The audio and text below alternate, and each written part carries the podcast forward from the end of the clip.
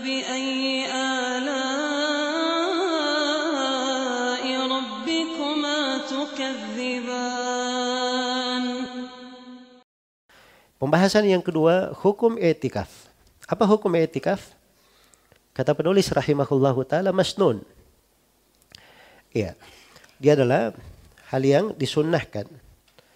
Hal yang disunnahkan. Sunnahnya itu berdasarkan dalil dari Al-Quran dan dari hadith Nabi Sallallahu Alaihi Wasallam dan dari kesepakatan para ulama. Adapun dari Al-Quran, firman Allah Subhanahu Wa Taala, "Wala tubashiruhunna wa antum akifuna fil masajid." Jangan kalian mendekati perempuan, ya berintim dengannya, sedangkan kalian iktikaf di masjid-masjid.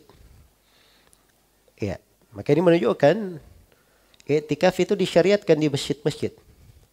Dan menunjukkan bahwa iktikaf itu diikat dengan aturan-aturan. Salah satunya tidak boleh yang iktikaf itu dia ada hubungan suami istri atau berintim dengan istrinya, berpelukan, berciuman dan semisal dengannya. Jelas ya?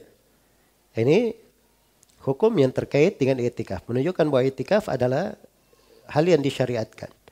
Selain daripada itu, syariat etikaf sudah ada di umat-umat sebelum kita. Ya, dalam Al-Quran Allah berfirman wa ahidna ila Ibrahim wa Ismaila an tahhira baitiya lit-ta'ifina wal akifina wal ruk'a'is sujud. Dan kami ambil janji kepada Nabi Ibrahim dan Nabi Ismail agar supaya keduanya mensucikan rumahku Ka'bah itu disucikan, dibersihkan untuk siapa? Untuk orang yang tawaf, untuk orang yang i'tikaf dan untuk orang yang ruku dan sujud. Jadi disebut i'tikaf di masjid itu sudah lama dari syariat Nabi Ibrahim. Adapun dari hadis Rasulullah sallallahu alaihi wasallam banyak sekali hadis tentang hal itu.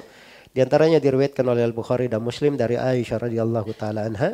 Beliau berkata kana Nabi sallallahu alaihi wasallam ya'takiful ashral awakhir min Ramadan hatta tawaffahu Allah. Thumma i'takafa azwajuhu min ba'dihi. Adalah Nabi sallallahu alaihi wasallam itu beliau beriktikaf di 10 malam terakhir di bulan Ramadan sampai Allah wafatkan beliau. Kemudian istri-istri Nabi beriktikaf juga di masjid. Nah, ini menunjukkan bahwa perempuan itu boleh beriktikaf di mana? Di masjid. Adapun dari kesepakatan ulama, ya ini dinukil kesepakatannya tentang hal tersebut. Ya sepakat dalam artian kesepakatan umum. Walaupun datang nukilan dari Imam Malik rahimahullahu taala, beliau menganggap iktikaf itu makruh. Datang nukilan dari Imam Malik. Tapi mungkin diarahkan oleh Ibnu Rushd dan selainnya bahwa sisi makruhnya yang dimaksud oleh Imam Malik karena khawatir jangan sampai syarat iktikafnya tidak dia apa? Tidak dia penuhi syarat etikasnya tidak dia penuhi. Mungkin dari sisi itu yang dimaksud oleh Imam Malik rahimahullahu taala. Baik.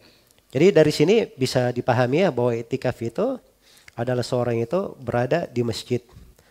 Dia komitmen berada di masjid. Akan diterangkan syarat masjid itu oleh penulis bagaimana.